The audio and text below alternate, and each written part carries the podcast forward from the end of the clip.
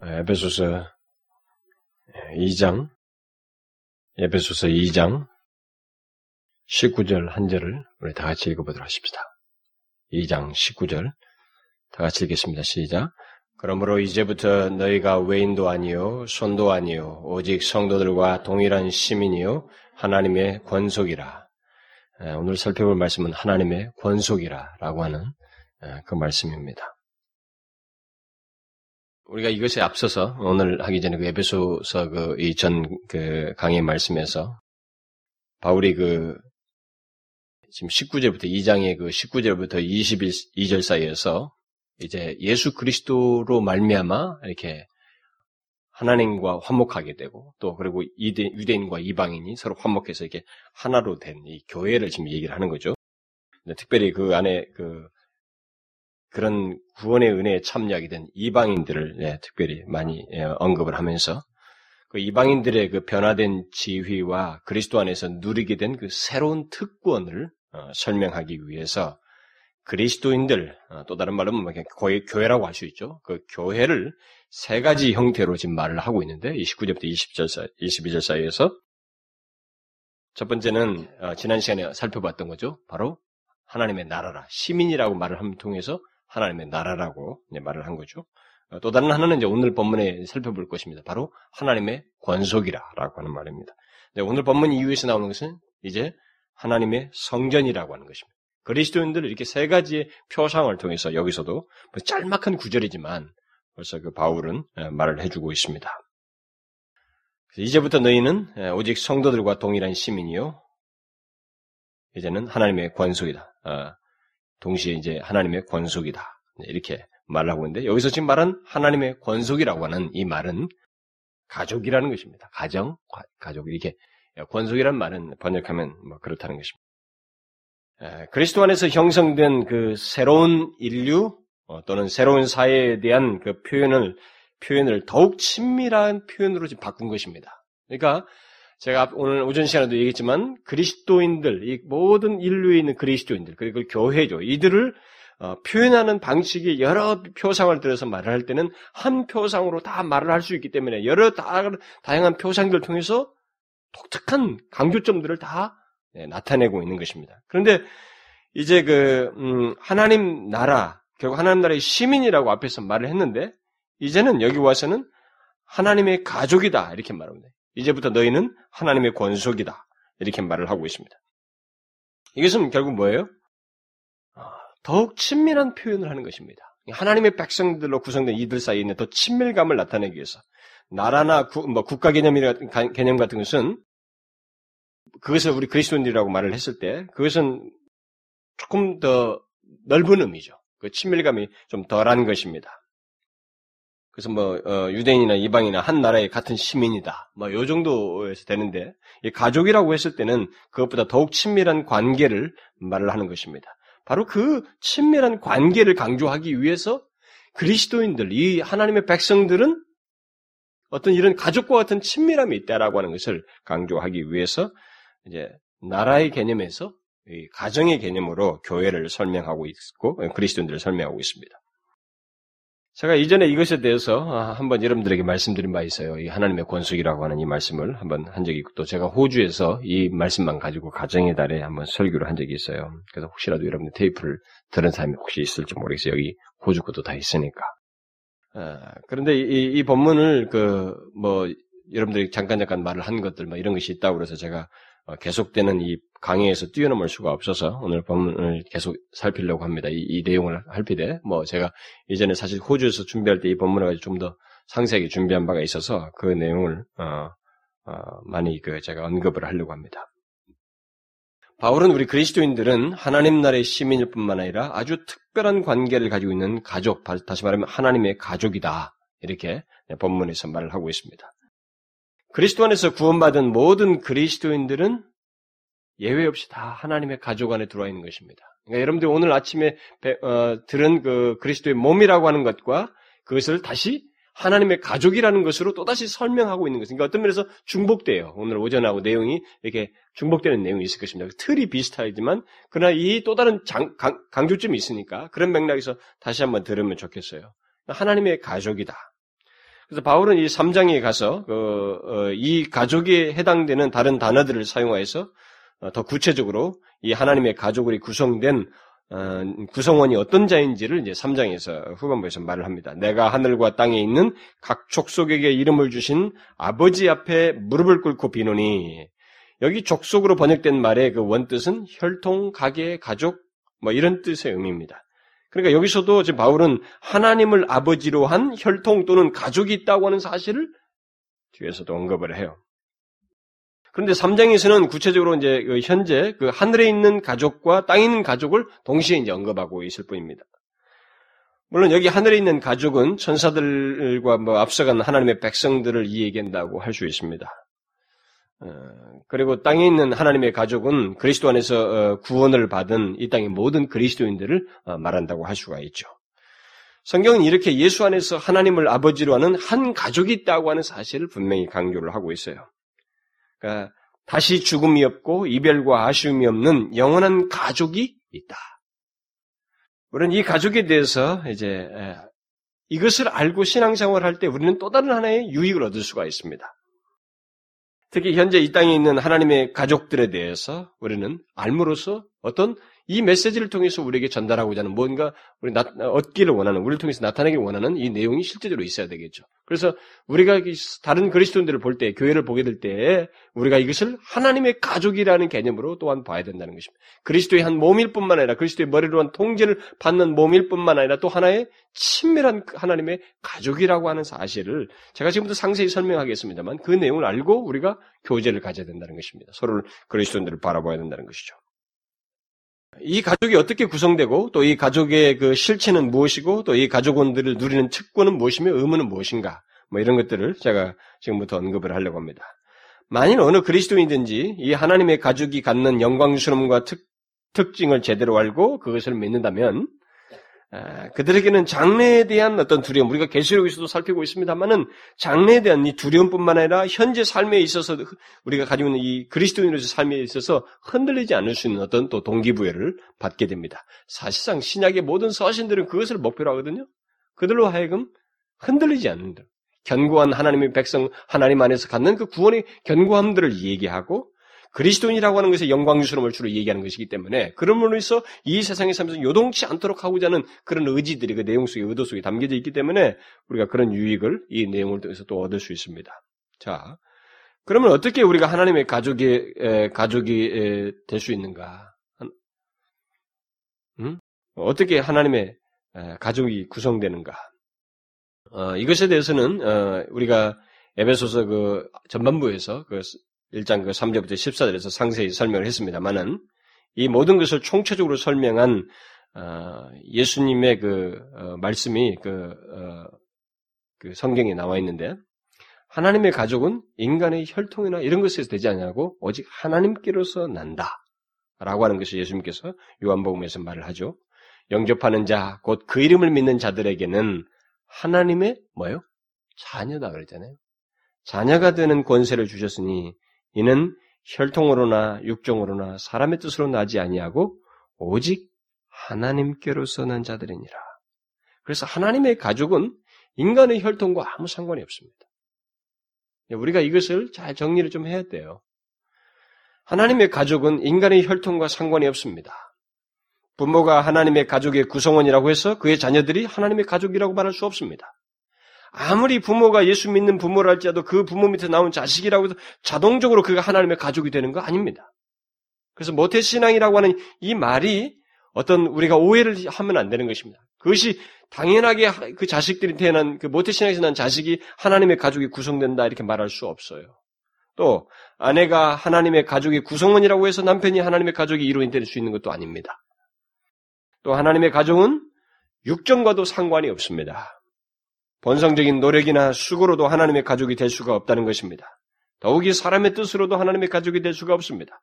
오직 하나님께로서 난 자들만이 하나님의 가족이 될 수 있다는 것입니다. 이 말씀은 굉장히 중요해요.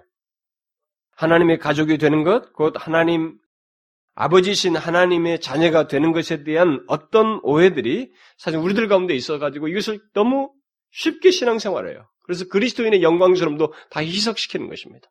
그냥 소속 개념으로서 단순 이게 공동체 이게 가시적인 공동체의 소속 개념으로서 그리고 어떤 혈통과 이런 육정 관계에 있어서 우리 가족이 다 있으면 되니까 특별히 여러분 우리는 좀 덜하지만은요 이 서구 같은 데는 굉장히 심합니다. 이 기독교 국가로 알려진 유럽 같은 데는 아주 이 부분에 대해서 이 법문을 오해하고 있습니다. 그래서 사도 요한이 그것을 분명히 말을 하는 것입니다. 혈통도 아니고 육정으로도 아니고 사람의 뜻으로도 아닌 오직 하나님께로 난 자들, 곧 하나님으로서 하나님으로부터 태어난 자가 하나님의 자녀요 그의 가족의 구성원이다 이렇게 말을 하고 있는 것입니다. 하나님의 가족은 그래서 하나님께로부터 태어난 자에만 합니다. 제가 오늘 오전에도 말한 그 강조점이 또다시 반복돼서 강조되는 것입니다. 다시 말하면 다시 태어나는 것 그게 뭐예요? 거듭나야 된다는 거예요. 중생해야 된다는 것입니다.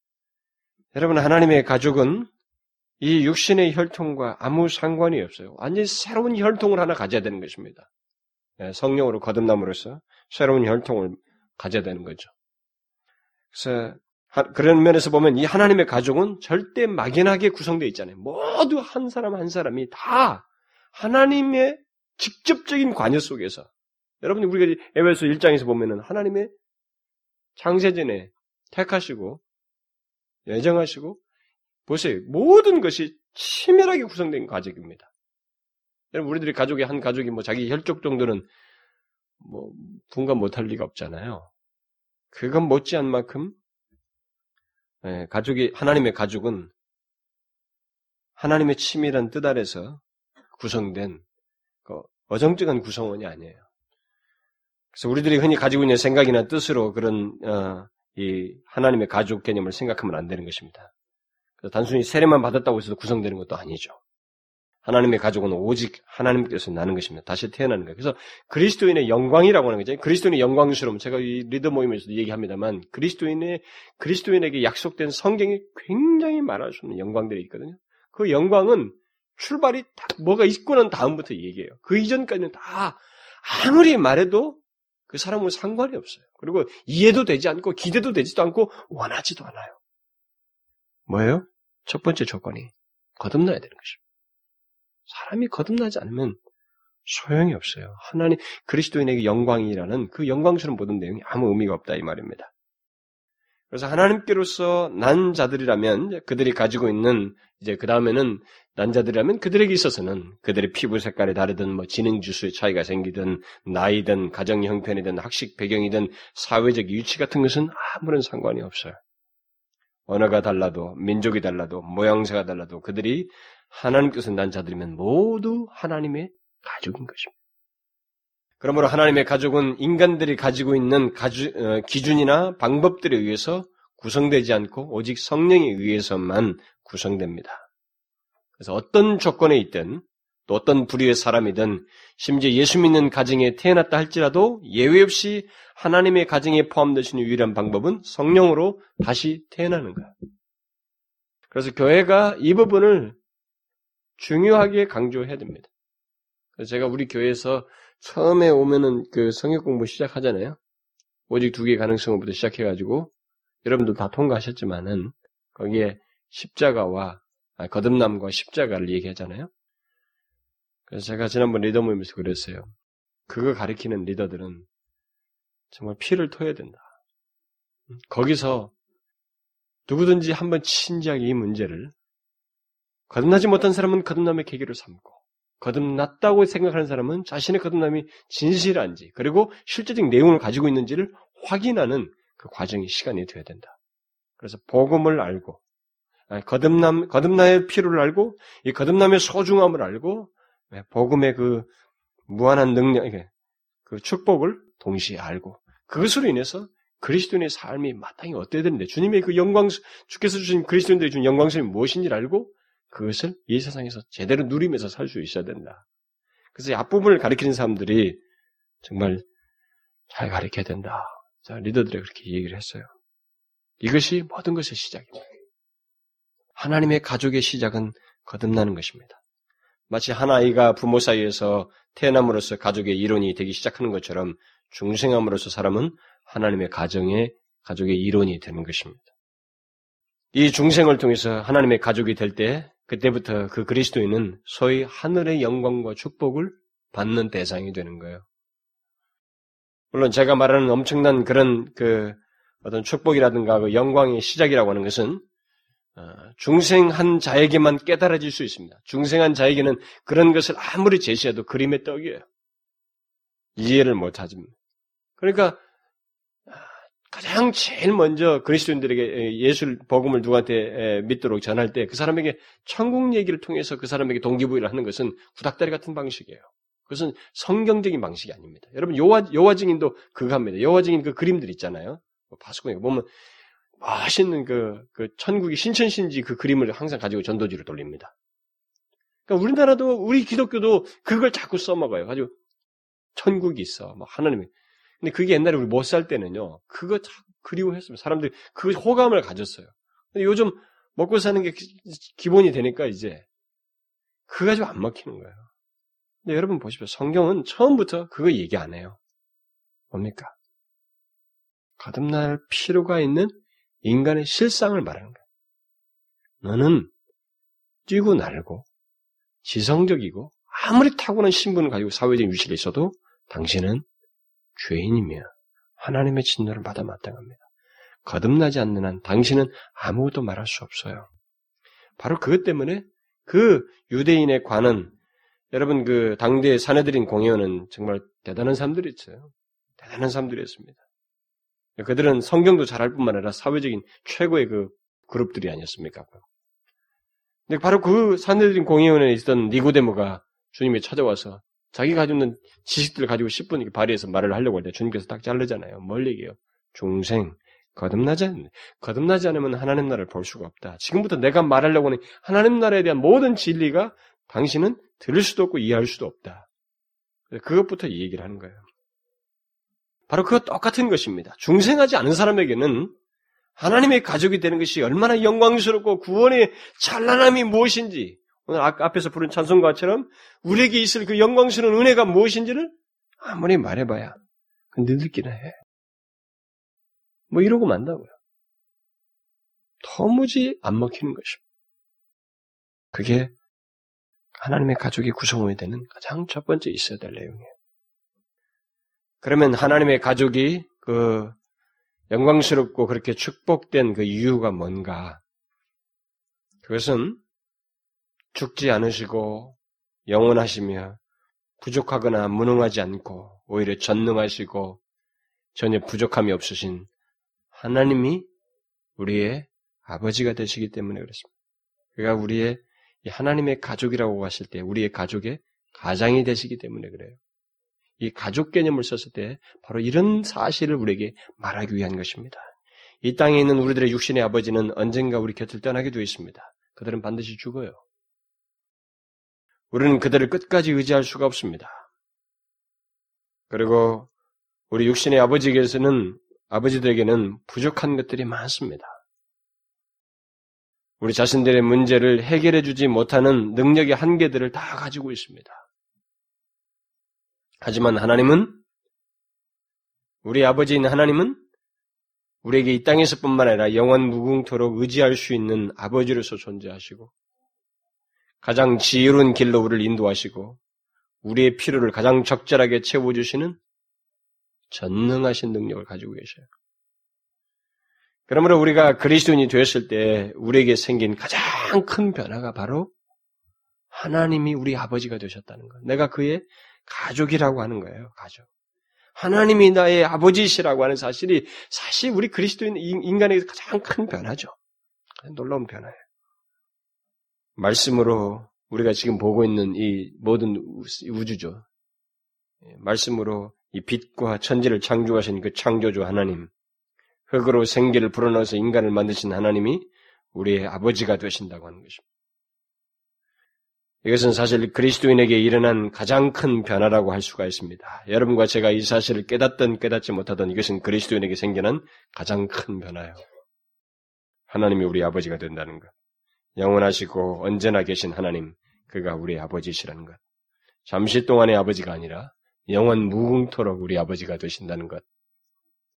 우리는 그 중에 그 우리 하나님 아버지를 그를 우리가 아버지로서 대하면서 언제든지 자연스럽게 나갈 수 있다는 거죠. 아버지로서. 그래서 예수님께서 말씀하셨잖아요. 내가 내 아버지, 곧 너희 아버지요. 내 하나님, 곧 너희 하나님께로 올라간다. 이렇게 말했어요. 예수께서 아버지로 부른 그 하나님을 우리 또한 아버지로 부르고 또 그에게 나아갈 수 있다는 것입니다. 하나님의 이름이 우리에게 붙여진다고 하는 것, 사실 이것보다 더 귀하고 존귀한 것도 없죠. 그래서 사도 요한이 요한이 있어서 말하잖아요. 사랑하는 자들아, 우리가 지금은 하나님의 자녀라. 지금 우리가 하나님의 자녀다. 이렇게 말하고 있습니다. 그러니까 이미 우리가 하나님의 자녀들로서 하나님의 가족으로서 이 땅에서부터 현재부터 있다라는 것입니다. 지금부터 하나님의 자녀로 불리운다는 것, 그 영원하시고 존귀하신 창조주 하나님의 이름이 나에게 붙여져서 불려진다는 것, 이것은 인간에게 누려지는, 인간에게 부여되는 가장 큰 영예스러운 것이죠. 예수께서 아버지라고 하신 분을 내가 동일하게 아버지로 부른다는 것이 얼마나 영광스러운지를 우리가 생각해 봐야 돼. 그리스도로 말미암아 순결하게 된 하나님의 대가족 속에 이미 내가 포함돼서 살고 있다고 하는 것, 뭐 단순히 김씨 아들이 김씨 가족, 박씨 가족이 아니라 내가 하나님을 아버지로 한 그 가족의 한 사람으로 있다고 하는 이 사실이 지금부터 영원토록 계속될 그 하나님의 가족 속에 존재한다는 것의 영광스러움을 우리가 생각해야 된다. 그래서 베드로는 바로 이와 같은 하나님의 가족을 부르기를 신의 성품에 참여한 자들이다 이렇게 말을 한 것입니다. 하나님의 가족은 신의 성품에 참여한 자들이에요. 여러분과 제가 진정으로 하나님을 믿고 있다면 우리는 하나님의 자녀요, 하나님의 성품에 참여한 자들입니다. 이것이 모든 하나님의 백성들이 갖는 영광이고 축복입니다. 또 하나님의 가족은 영원하신 하나님께서 그의 가족의 아버지 되신 것뿐만 아니라 주 예수 그리스도께서 이 가족의 구성원으로서 계신다고 하는 사실에서 또한 영광스러워요. 성경에서는 예수 그리스도를 많은 형제들의 맏아들이라고 그랬죠. 예? 예수 그리스도를 많은 형제들의 맏아들이라고 말을 했습니다. 또 예수님께서도 내 아버지 곧 너의 아버지다 이렇게 말을 했습니다. 그러니까 우리들의 아버지. 그래서 예수께서 우리들을 자신과 하나 되는 관계로 말하고 있는 것을 우리는 성경에서 보게 되는데 이게 예사로운 게 아니죠. 그저 성경이니까 그렇게 기록하고 있겠지 이렇게 생각하면 안 되는 것입니다. 여러분과 제가 중생한 그리스도인이라고 할 때 우리를 가리, 가리켜서 주님은 한 형제라고 말하고 있고 하나님을 내 아버지요 곧 너희 아버지라고 부름으로써 우리들과의 어떤 가족 관계를 얘기하시는 거예요. 주님께서 우리들과 한 가족됨을 생생하게 나타내기 위해서 이 땅에 오실 때부터 주님은 선사의 형상을 취하지 않았습니다. 뭐예요? 우리와 동일한 모습으로 오셔서 육신의 모습을 가지고 한 여인을 통해서 오셨던 것입니다. 그는 우리의 형제인 것입니다. 그는 우리의 한 가족 중에 맏아들이 되신다는 것입니다. 그는 누구보다도 하나님 아버지를 잘 아시기에 그의 다른 형제들인 우리들을 위해서 하나님 가까이서 중보 역할을 하시는 것입니다. 이 하나님의 가족은 전에도 없었고 후에도 없을 완벽한 가족이요 가장 화목한 가족으로 인자와 사랑이 넘치는 영원한 가족으로서 존재하는 것입니다. 이 일을 맏아들 되시는 예수 그리스도께서 앞장서서 하시는 거죠. 그가 중재자로 계시는 거예요. 그래서 우리가 하나님 아버지 앞에 아무런 제한이 없이 나아갈 수 있게 되는 것입니다. 가족으로서. 오늘 본문에서 교회를 그리스도인들을 하나님의 가족이라고 말한 것은 굉장히 독특한 의미예요. 사실 이것은 구약의 배경들을 가지고 있는 사람들에게는 참 조심스러울 수도 있었을 거예요. 그 사람들에게는 구약 개념을 가지고 있는 사람들에게는. 그런데 본문은 담대하게 얘기하고 있습니다. 하나님의 가족이다. 그래서 이 하나님의 가족에 포함된 것, 그것은 이 땅과 우주의 가장 귀하고 값진 축복이고 영광이라는 것을 우리가 알아야 됩니다. 이 가족의 아버지는 거짓이 없고 진실과 사랑과 인자가 풍성하신 우리의 모든 것을 아시고 인도하실 그런 하나님이시고 이 가족의 맏아들은 가족의 화목과 우애를 위해서 십자가에서 자기 몸을 내려주신 바로 예수 그리스도예요. 그런 가족의 멤버로서 그리스도인들이 있다는 것입니다. 가족원으로. 여러분 그런 것을 이 바울의 이런 표현들이 바울의 이런 내용들을 우리가 제대로 이해를 해야 돼요. 음, 가족 용어로만 머릿속에 들어둘, 담아둘 게 아니에요. 이것이 이런 용어를 쓰면서 우리 전달하고 있는 내용을 알아야 되는 것입니다. 그것이 우리에게 실제적인 그리스도인이라면 실제적인 내용으로서 분명히 가지고 있어도 유익을 누려야 되는 거예요. 하나님 아버지, 아들 된 예수 그리스도, 그리고 이 가족 위에 포함된 또 다른 형제들이 누가 있습니까? 우리들 왜? 성경에 기록된 수많은 사람들이죠. 제가 앞서서 어, 에베소서 시간에도 얘기를 했습니다만 믿음의 조상 아브라함을 비롯해서 수많은 선지자들, 예수를 따르던 제자들, 그리고 묵묵히 이 세대에 물들지 않고 그리스도에 살다간 많은 순교자들, 이름도 없는 그 수많은 믿음의 위인들, 그 의로운 백성들로 구성된 하나님의 가족, 바로 그 가족 안에 우리가 포함되는 것입니다. 여러분 그것을 한번 상상해 보십시오. 최종적으로 이 하나님의 가족은 결국 한 군데 우리가 어, 승리한 교회로서 우리가 모이게 됩니다만은 그 가족은 우리가 이 세상에서 흔히 인간적인 가족에서 보는 것처럼 싸움이나 시기나 질투 같은 것, 분쟁 같은 것이 없는 그야말로 완벽한 가족이 되는 것입니다. 그렇게 될 수밖에 없는 것이 이 가족의 가장 되신 하나님 아버지와 마찬가지신 예수 그리스도 때문이에요. 우리 그리스도인들은 이 영원하고 완전한 가족의 이론된 것을 항상 기억하면서 그것이 주는 풍요를 이 세상에 살면서부터 누려야 됩니다. 지금 우리가 하나님의 자녀라고 하는 것. 지금 하나님의 가족의 이론이라고 하는 것을 기억하고 살아야 된다 이 말입니다. 물론 성경의 대부분은 장차 완성될 하나님의 가족보다는 이미 여기서 하나님의 가족의 이론으로서 곧 하나님의 자녀로 사는 문제를 더 많이 다루고 있기 때문에 우리는 이 땅에서 살면서 하나님의 가족답게 사는 것을 더 주의, 더 마음을 써야 되겠죠. 이 세상에 살면서부터. 그래서 하나님의 가족이다. 그러니까 나는 하나님의 가족답게 사는 이 문제를 동시에 병행적으로 생각을 해야 될 것입니다. 그래서 우리는 하나님 아버지와 주 예수 그리스도와 함께한 가족이라는 사실이 나에게 얼마나 큰 특권인가라는 것을 생각하면서 동시에 이것이 주는 의무를 소홀하지 말아야 됩니다. 동시에 의무를 우리가 항상 생각해야 돼요. 여러분, 특권이라고 하면 뭐가 있겠어요? 음? 성경에서 성경에 있는 표현을 빌리자면은 바울이 말하잖아요. 자녀이면 또한 후사, 곧 하나님의 후사요, 그리스도와 함께한 후사이다. 이렇게 말하잖아요. 현재 우리의 모습이나 지위가 어떠하든지 분명한 한 가지 사실은 우리 그리스도인은 하나님의 후사요, 그리스도와 함께한 후사입니다. 과연 여기 기록된 하늘에 속한 모든 것을 상속받을 후사라는 말을 우리가 과연 어떻게 이해할 수 있겠어요? 제가 이, 부, 이 부분에 대해서 언젠가 에베소서 시간에도 언급을 했습니다만 사실 이런 내용을 얼마나 이해할 수 있겠습니까? 어떤 설교자가 이런 것들을 풍성히 다 설명할 수 있겠어요? 그리스도와 함께한 후사라는 말을 어떻게 우리가 이해할 수 있겠습니까? 하늘에 속한 모든 것을 상속받을 후사로서 이 땅에 사는 잠시 있다가 하는 우리가 해당된다고 하는 것을 우리가 어떻게 이해할 수 있겠어요? 얼마나 풍, 이 풍성함을 제대로 설명할 수 있고 다 담을 수 있겠습니까? 사실 다 상세히 설명할 수가 없죠. 인간이 가진 언어는 분명히 제한되어 있어요. 그리고 여러분 제가 아무리 멋있는 걸 보아도 그거 있잖아. 정말로 멋있더라. 형용사 몇 개 수식하면 끝이에요.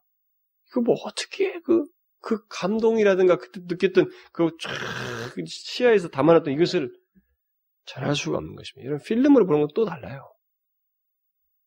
그런 것처럼 사실상 하나님의 후사로서 누리게 될 그 모든 특권들을 사실 인간은 형용할 수 없어요, 언어로. 우리는 이 땅에서부터 오직 믿음의 눈으로 바라보는 것입니다.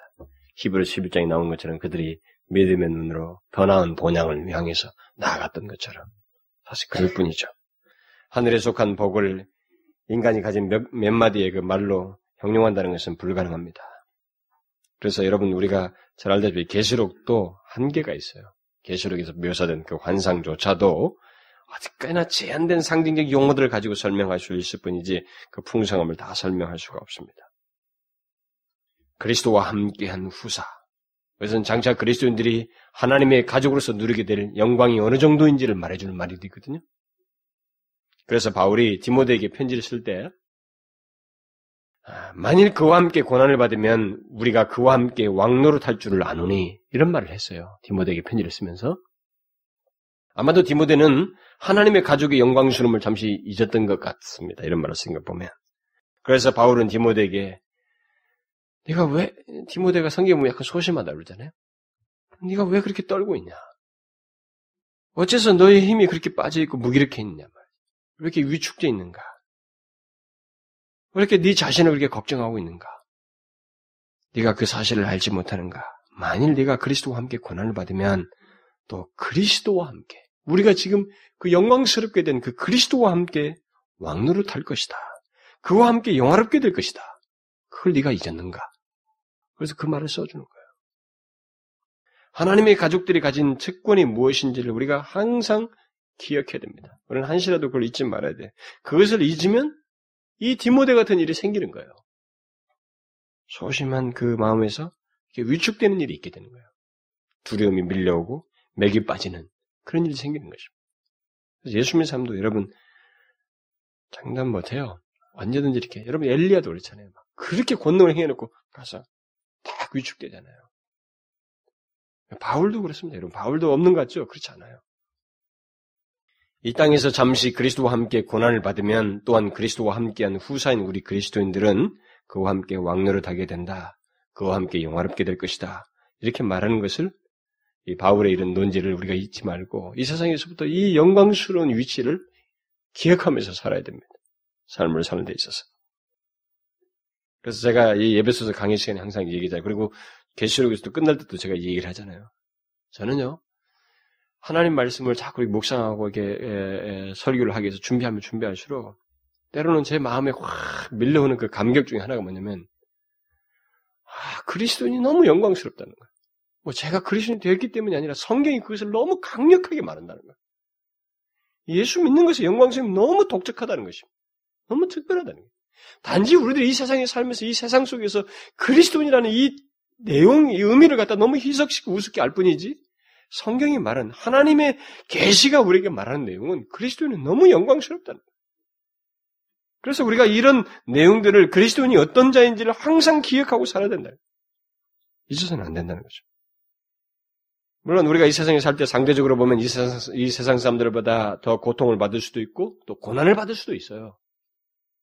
그렇지만은 누구도 흔들 수 없는 하나님의 가족이라는 것입니다. 그리스도인은. 아무도 흔들 수, 여러분 가족 by 가족. 이 가족의 독특함을 아십시오.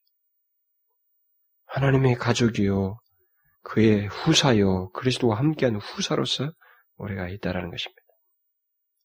그래서 여러분과 제가 그 어떤 어려움과 곤경에 빠져도 하나님의 가족인 우리에게 있는 이 분명한 내용 하나는 예수께서 이 땅에 계실 동안 그 안에서 역사하셨던 그 동일하신 성령, 그 부활의 능력, 하나님의 가족으로서 손상되지 않게 하시는 하나님의 역사, 그 하나님의 후사인 우리에게 그와 같은 동일한 일이 있게 된다는 것입니다. 그래서 사실 계시록도 그걸 말해주는 거예요. 니네가 이 세상에서 로마의 압제수에서 고난을 받지만 너희들 못 건드린다. 귀신도 못 건드리고 아무도 못 건드려요. 너는 내 가족이야.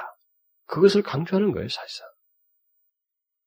그래서 갈라디아서에서도 너희가 아들인 고로 하나님이 그 아들의 영을 우리 마음 가운데 보내사 아바 아버지라 부르게 하셨느니라. 여러분이 진실로 하나님을 아바 아버지라고 부른다. 아버지요. 하나님을 진실로 아버지로 믿고 그걸 아버지께 아버지로 부를 수 있는 그 상태가 된 거 있잖아요. 그거 여러분 가벼운 거 아닙니다. 뭐 그냥 누가 이미테이션으로 그냥 아버지로 하나님 불러봐. 불러보는 이 문제 말고 실제로 자기에게 이전에 그러지 못했던 사람인데 자기가 중심으로 하나님을 아버지라고 부르는 거 있잖아요. 그것은 그가 하나님의 가족이라고 하는 성령의 증거예요. 성령의 내적인 증거인 것입니다. 그 아들의 영을 주셔서 그러 더불어 하나님이 그들의 아버지시고 또한 그의 자녀라고 하는 것을 증거해 주는 것입니다. 그래서 이 모든 하나님의 가족들 속에 계신 성령께서 어떤 한 사람도 그리스도인 중에 어떤 한 사람도 손상됨이 없이 최종적인 그 하나님의 가족에 다 들어올 수 있도록 역사하시는 거예요. 그래서 하나님의 가족, 하나님의 자녀들의 특권은 이 땅에서 뭐 잘 먹고 잘 사는 그런 문제가 아니죠. 돈 많이 벌어서 잘 쓰고 남보다 똑똑한 위치에 서서 그냥 위세 부르는 그런 것이 아니죠. 하나님의 가족의 특권은 그런 물질적인 것이 아니라 하나님의 아버지가 되시고 우리는 그의 후사라고 하는 신분이고 영원히 존재하는 하나님의 것들을 같이 공유한다는 거예요. 그러니까 이 세상에서는 일시적으로 하나님의 것들이 통용되지 않고 무시되어지는 반박이 있기 때문에 그런 것에서는 상대적으로 덜 할 수 있어요. 그러니까 그걸 가지고 하나님의 자녀라고 하는데 왜 이 모양이야? 이렇게 말하면 안 되는 것입니다. 그러나 중요한 것은 그리스도인 하나님의 가족인 사람들의 그리스도와 함께하는 후사인 사람들의 그 영혼을 누구도 손상시키지 못한다는 거예요. 생명을 마음대로 하지 못한다는 것입니다. 그래서 여러분, 여러분과 저는요, 예수 그리스도께서 그 성령의 인도를 받아서 모든 걸 하시거든요. 성령이 도, 성령이 모든 그를 역사하는 데 있단 말이죠. 바로 그와 동일한 일을 우리에게 해요. 하나님의 백성들이 아들의 영이 있어서 우리를 그렇게 이끕니다. 이게 하나님의 가족의 채권이에요. 그래서 하나님께서 아버지가 된 그의 가족은 이 세상에서 흔들리지 않습니다. 그리고 또 영원히 흔들릴 수도 없어요. 영원히도 흔들릴 수 없습니다. 이 바뀔 수 없는 신분, 그 신분에 따른 영광과 축복을 제가 다 설명할 수 없죠. 우리가 이 말씀을 통해서 아무리 설교자가 탁월한 설명해도 다 설명할 수 없습니다. 그러나 우리가 그것을 기억하면서 살아야 돼요. 성경조차도 그 이런 영광과 축복에 대해서 상세히 기록하지 못하고 있습니다. 자, 그러면 동시에 우리는 하나님 아버지와 주 예수 그리스도와 함께한 가족이라는 이 특권만 생각할 것이 아니라 거기에는 어떤 의무가 있습니다. 제가 하나님 나라에 시민할 때도 특권과 의무를 나누어서 설명을 했는데 동일하게 의무가 있어요. 왜냐하면 앞에서도 말했다시피 성경의 대부분은 우리가 하나님의 가족에 속한 자녀로서의 특권 못지않게 의무의 많은 내용을 할애하고 있어요. 왜냐하면 이 말씀을 듣는 우리가 이 땅에 지금 살고 있는 현재 시제를 듣고 있기 때문에 이 땅에 살고 있는 동안에 우리에게 필요한 것들을 주려고 하니까 이 땅에서 딱 떠나면 모든 의무가 다 사라져 버려요. 우리가 호흡이 걷어지면 의무라고 하는 게 이 땅에서 지었던 것 같은 그런 의무는 사라져 버리는 것입니다. 그래서 하나님의 가족으로서의 어떤 의무를 성경은 굉장히 많은 내용을 말하고 있는 것입니다. 그러니까 특징적인 어떤 삶이 있다는 것입니다. 만약 육신의 가족끼리라고 할지라도 여러분 육신의 가족들끼리는 서로 닮은 면이 있잖아요. 닮은 것이. 그런 것처럼 하나님의 가족들에게도 공통적인 특징들이 있는 것입니다. 닮은 꼴이 있어요. 그래서 성경이 계속 말을 하고 있는 것입니다. 그래서 예수님께서도 말씀하시기를 산상수훈에서 이같이 너희 빛을 사람 앞에 비추게 하여 저희로 너희 착한 행실을 보고 하늘에 계신 너희 뭐요? 아버지께 너희 아버지께 그리스도인들의 아버지 우리들의 아버지께 영광을 돌리게 하라 그렇게 말하잖아요. 여러분 어린아이들의 공통점이 뭡니까? 어린아이들의 공통점은 자기 부모에 대해서 많은 이야기를 한다는 겁니다. 응? 여러분 그거 알아요? 어린아이들의 공통점은 자기 부모들에 대해서 밖에 나가면 자기 부모에 대해서 얘기를 많이 해요. 우리, 우리, 우리, 우리 엄마, 우리 아빠. 어린아이가 부모를 드러내는 것은 아주 자연스러운 것입니다. 위기에서도 우리 엄마, 아빠를 찾고 얘기하고 모든 부분에서 그렇게 해요. 바로 같은 맥락에서 예수 그리스도께서 말씀하시듯이 그들이 너희 착한 행실을 보고 하늘에 계신 너희 아버지께 영광을 돌리게 하라. 그러니까 하나님의 가족은 그 가족의 가장인 하나님 아버지를 나타내는 자연스러운 특성이 있다 이 말입니다. 자연스러운 특성이 있어요. 하나님의 자녀들은 하나님 아버지를 나타내고 그에게 영광을 돌리는 말과 삶을 사는 특징을 가진다는 것입니다. 그래서 주님은 너희 착한 행실을 보고 하늘에 계신 너희 아버지께 다른 사람들이 영광을 돌리도록 해라. 하나님의 자녀든 자녀는 그 자녀요 또 하나님의 후사들은 분명히 이런 면에서 다른 특징이 있어요. 닮은 꼴이 있으면서 그렇지 않은 사람들과 예수를 믿지 않는 사람과 다른 특징들을 가지고 있습니다. 그것을 인위적으로 만들고 노력하기에 앞서서 우리가 숨길 수 없는 특징이라고 하는 것을 알아야 됩니다. 제가 오늘 어제도 얘기를 했습니다만 하나님의 자녀들은 감출 수 없어요. 아무리 감추려도 감출 수 없습니다. 여러분이 자신이 잘 알아요. 서서 남의 끝까지 속여도 자기 자신만큼 못 속일 만큼 자기 안에서 특성을 갖습니다. 그렇지 않아요? 여러분 제 말이 이해가 안 되시나요? 감출 수가 없습니다. 설사 다른 사람까지 속일 수 있어요. 근데 내 안에서 나 자신을 못 속여요. 감출 수 없는 내용을 갖는 것입니다. 그래서 하나님의 자녀들은 이렇게 감출 수 없는 응? 하나님의 자녀라고 하는 거야. 나, 는 아버지를 믿는데 하나님을 믿는데 그 하나님의 생각이 나요. 아버지가 생각이 난다고. 여러분 없습니까? 그게 생각이 안 나요? 하나님을 영화롭게 할 수밖에 없는 동기부여가 솟아남이 있습니다. 이것을 하지 않는 나의 불신앙적인 태도라든가 불시, 불성실한 자식의 모습은 있을지 모르지만 그게 있어요. 감출 수 없는 내용이 있는 것입니다. 그래서 예수님께서 너희가 너희를 사랑하는 자들 사랑하면 무슨 상이 있으리요? 세례도 이같이 아니하느냐? 또 너희가 너희 형제에게만 무난하면 남보다 더한 것이 무엇이냐? 이방인들도 이같이 아니하느냐? 그러므로 하늘에 계신 너희 아버지의 온전하심과 같이 너희도 온전하라. 하늘에 계신 아버지를 둔 그의 가족들은 자기를 사랑하는 자들만을 사랑하는 자가 아니라는 것입니다. 그 정도는 하나님 모르는 이방인들도 할 수 있다는 것입니다. 그래서 하나님의 가족들은 자기를 사랑하지 않는 자들까지도 사랑한다. 그것이 너희 아버지 온전하신 같이 온전하는 그런 모습이다. 이렇게 말해주고 있습니다. 여러분 한번 상상해 보십시오. 하나님의 가족이 속해 있으면서 서로 얼굴 붉히고 미워하고 말도 하지 않는 모습이 있다고 생각해 보십시오. 하나님 아버지께서 그것을 어떻게 생각하시겠어요? 여러분, 제, 제 자식, 제 자식들, 제 자식들 둘이 싸우면은 제가 가만히 안 있습니다. 그거 자꾸 싸우고 징징대는 거 보기 힘들어요. 싫어요. 그걸 안 볼 수도 없어요, 이렇게. 그걸 의식을, 아이, 저놈들이 싸우는구나. 너희들하고 나는 무관해. 이렇게 할 수가 없습니다. 그것은 여러분, 하나님께서 우리의 모든 것을 아시고, 아, 이것에 대해서 직접적으로 언급을 하셔요. 다루십니다. 우리가 서로 사이에서 이렇게 얼굴 붉히고 바르지 못한 것을 하나님 아버지께서 싫어하셔요. 싫어하신다. 여러분 후에 영원한 한 가족으로 다 모이는 일이 있습니다. 그리스도인들은. 그래서 제가 보통 교회에서 이 상담을 할 때 같은 공동체 안에서 둘이 이렇게 다툼이 있어가지고 굉장히 미움이 생겨져 온 사람들한테 상담을 할 때, 자 그래요. 조금만 넓게 봐라. 지금 그렇게 밉고 뭐 나를 미워하고 저렇게 말할 수 있을까 하지만은 조금만 넓게 봐라.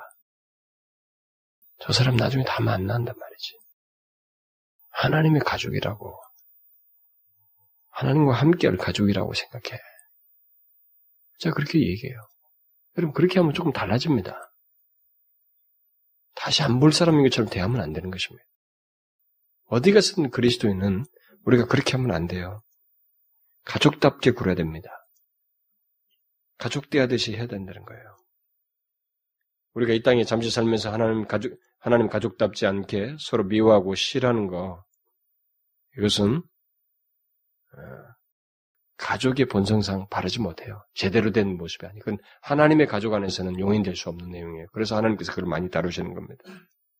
그래서 우리가 정령 하나님의 가족이라면, 우리는 우리 가족의 아버지를 기억해야 할 것이고, 그 가족의 불화를 깨는 행위가 우리에게 없도록 해야 됩니다. 이 불화를 깨는 일이 없도록 해야 돼요.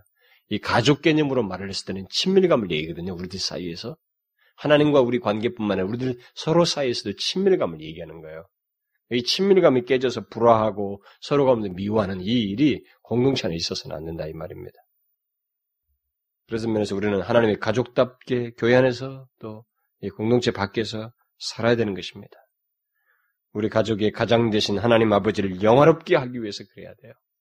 자식은 아버지를 말하는 것입니다. 아버지를 드러내는 거예요. 동시에 바울이 여기서 우리 그리스도인들을 하나님의 권속, 곧 가족이라고 한 것은 그 관계의 친밀함을 이야기하기 위해서 한 것이기 때문에 깊은 관계, 더욱 특별하게 누리는 관계를 가져야 된다는 것입니다. 그냥 남남처럼 지내는 게 아니에요. 하나님을 아버지로 한 가족은 친밀하고 깊은 관계를 가져야 됩니다. 여러분, 가족의 특징이 뭐예요? 가장을 중심으로 해서 하나라고 하는 것입니다. 그렇죠? 우리는 하나됨을 가져야 돼요.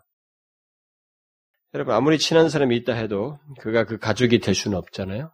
이 세상에서 우리가 아무리 친해도 그가 가족이 될 수가 없잖아요.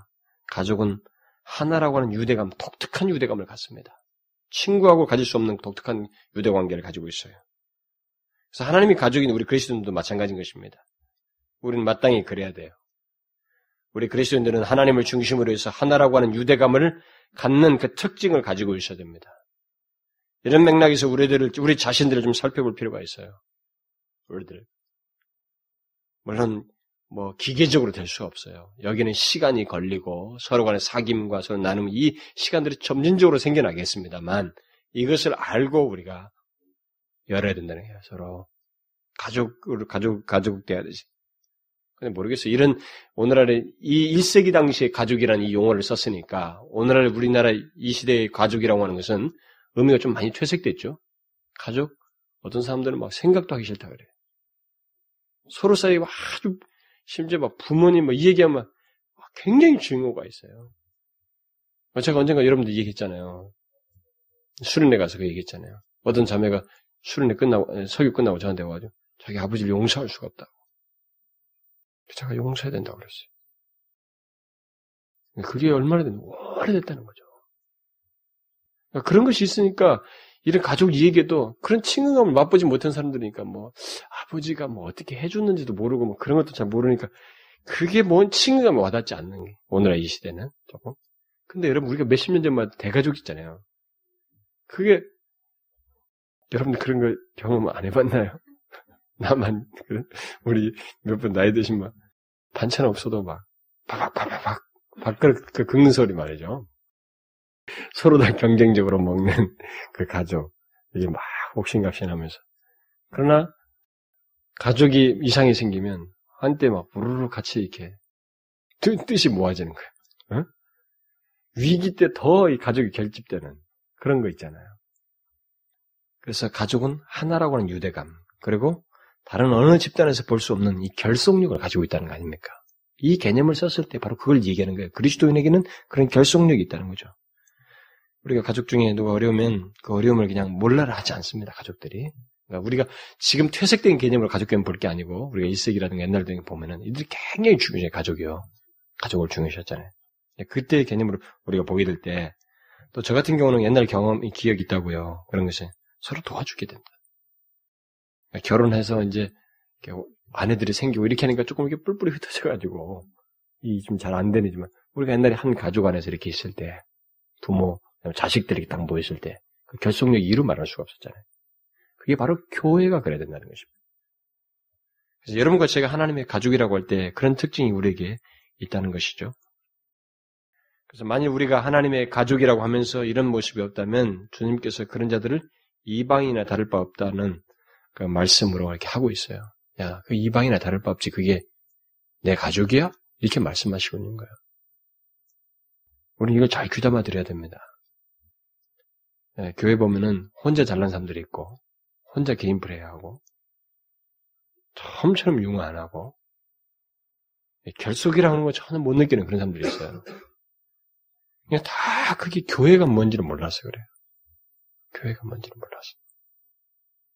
여러분, 우리 그리스도인들은 하나님 안에서 한 가족입니다. 여러분들의 가족 중에 어떤 한, 어떤 사람은 하나님의 가족이 아닐 수도 있어요. 여러분들이 지금 부부, 자식들, 가족, 형제, 그 중에 어떤 사람은 하나님의 가족이 아닐 수도 있습니다. 최종적으로 하나님의 한 가족으로서 못 만날 수도 있습니다. 그렇지만 예수를 믿는 우리 그리스도인들은 이제부터 시작해서 영원히 함께할 가족으로 있다는 것을 잊지 말아야 돼요. 제가 언젠가 이런 내용을 언급한 바가 있죠. 우리는 그것을 잊지 말아야 됩니다. 이 사실을 알고 우리가 교회 안에서 다른 지체들을 대하고 그리스도인과 교제를 가져야 됩니다. 사실 여러분들 부모를 공경하지 말라, 형제들 무시하라 그거 아니에요. 다 아는데. 근데 근본적으로 다른 어떤 차이가 하나 있어요. 더 중하고 영원한 개 사실이 하나 있습니다. 넌 크리스찬인 우리 형제는 나와 영원히 함께 할 수 없는 가족으로 남아있는 거예요. 그러니까 그렇기 때문에 전도 해야 되는 거예요. 현재 여러분의 육신의 가족들과 갖는 관계 못지않게 하나님의 가족들과의 관계를 우리가 그래서 지금부터 사랑으로 가져야 되는 것입니다. 우리들이 이 땅에서 가진 가족 관계는 세월이 지남에 따라서 한 사람씩 우리 곁을 떠남으로써 빈자리도 생기고 그 처음 가진 가족 관계를 계속 유지하지 못하는 한계를 우리가 갖게 됩니다. 여러분 우리가 어려서부터 공경하던 그 어른들 그런 사람들이 벌써 떠났잖아요. 어, 여러분들 중에는 아직 없나요? 가까이 있던 사람 아는 사람들이 떠났잖아요. 네. 떠나는 사람들이 하나씩 하나씩 생긴다고. 그러니까 우리가 어렸을 때부터 갖는 관계들 있잖아요. 아는 사람들. 그리고 직장에서 뭐든 자기가 살면서 아는 관계들 있잖아요. 이 관계들이 자기가 뭔가라도 어떤 식으로든 알았던 이 관계들이 세월이 지나면서 하나씩 하나씩 떠나요. 다 떠납니다. 그들과 가진 이런 관계들은 다 그렇게 해서 깨어지고 예측할 수 없는 그런 한시적인 관계를 가지고 세상을 살면서 서럽게 떨어지게 됩니다만, 심지어 우리들의 직접적인 가족들 중에서도 우리 곁에서 하나씩 하나씩 떠나게 되죠. 네, 그들이 사라지게 될 때, 결국 어떤 사람은 자기 자신만 남게 된다고. 그런 시간을 우리가 나중에 맞게 되죠. 심지어 우리가 낳은 자식들과 뭐 새로운 후속들이 있겠습니다만, 심지어 그들 중에서도 먼저 떠나는 사람도 있어요. 뭐 그들의 입장에서 보면 우리들도 잠깐 뭐 잠깐 후에 떠날 사람들로 보이지겠습니다. 보이지고 우리도 어, 그들과 찍은 사진 속에서 제일 먼저 잊혀질 사람들이겠죠. 우리 후손들 입장에서 보면, 내 자식들 입장에서 보면. 그런 인간의 관계, 가족 관계, 참, 예, 참 영원할 것 같은 그런 관계지만 이 관계가 영원하지 못해요. 그런 모든 관계들은 조만간에 구멍이 펑펑펑 빈자리가 생깁니다. 그러나 영원히 빈자리가 안 생기는 가족이 있어요. 그게 바로 교회입니다. 그리스도인들이에요. 하나님을 아버지로 한 이 그리스도인들의 한 가족, 이게 영원하게 계속되는 그 관계입니다. 이 땅에서 갖는 관계들은 다 끝나고, 그렇지만은 하나님과 갖는 이 가족 관계만큼은 영원한 것입니다. 더 이상 슬픔이나 이별 같은 것이 없는 가족, 그 영원한 가족을 우리가 하나님과 함께 가는 것입니다. 이 가족에 대한 사실을 알지 못하는 것은 그런 면에서 보면 굉장히 불행해요. 특별히 이 땅에서부터 육신적인 관계를 갖고 있는 가족이 그 이 영원한 가족을 알지 못한다는 것은 굉장히 큰 비극입니다. 안타까운 일. 근데 이 안타까움이 나의 안타까움이 전달이 안 된다는 것이 더 안타까워요. 응? 당신이 이 사회에 이 영원한 가족이 못 됐다는 것 때문에 내가 너무 안타까워서 이것을 아무리 전달하고 전하고 전하고 하지만 이쪽이 그것을 우습게 알고 무시한다. 하나의 종교처럼 여길 뿐이지. 이것의 소중함을 알지 못한다는 거예요.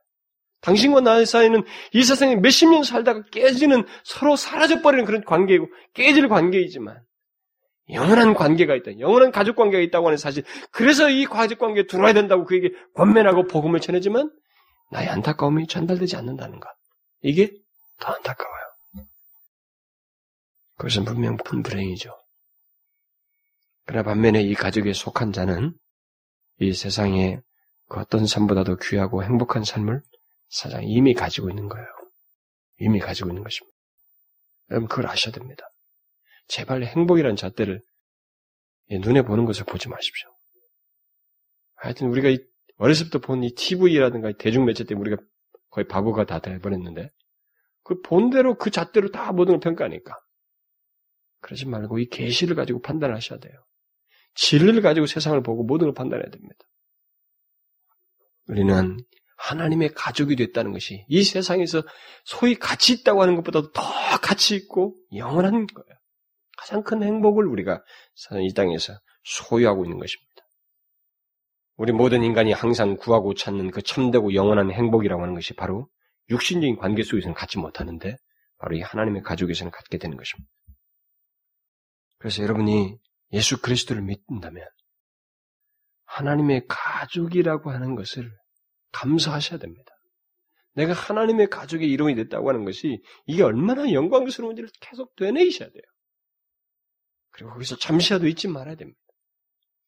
누구도 흐트러 버릴 수 없는 이 가족. 창조주의 가족이거든요. 그와 같은 이가 이 세상에 없습니다.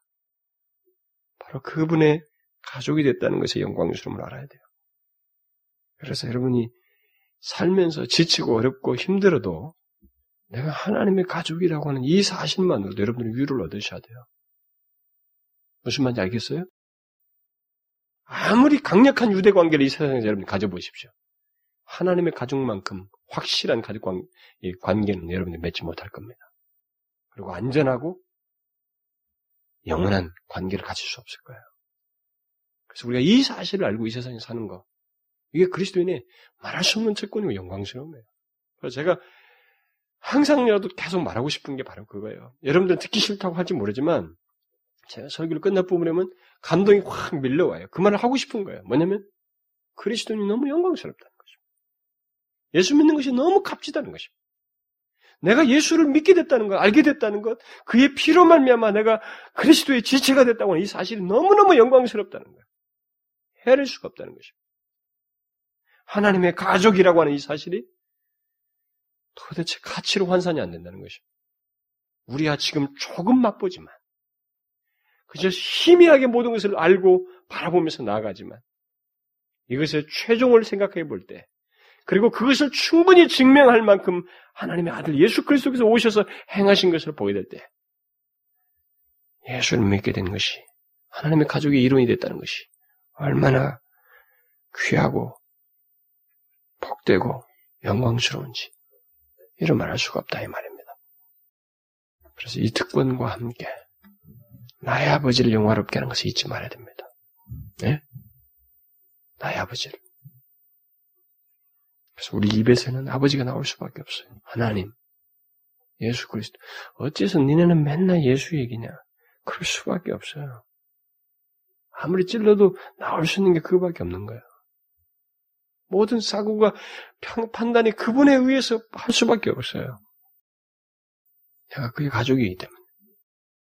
그래서 여러분 항상 말하십시오. 아침을 출발하면서도 하나님, 하나님의 가족인 것을 감사합니다.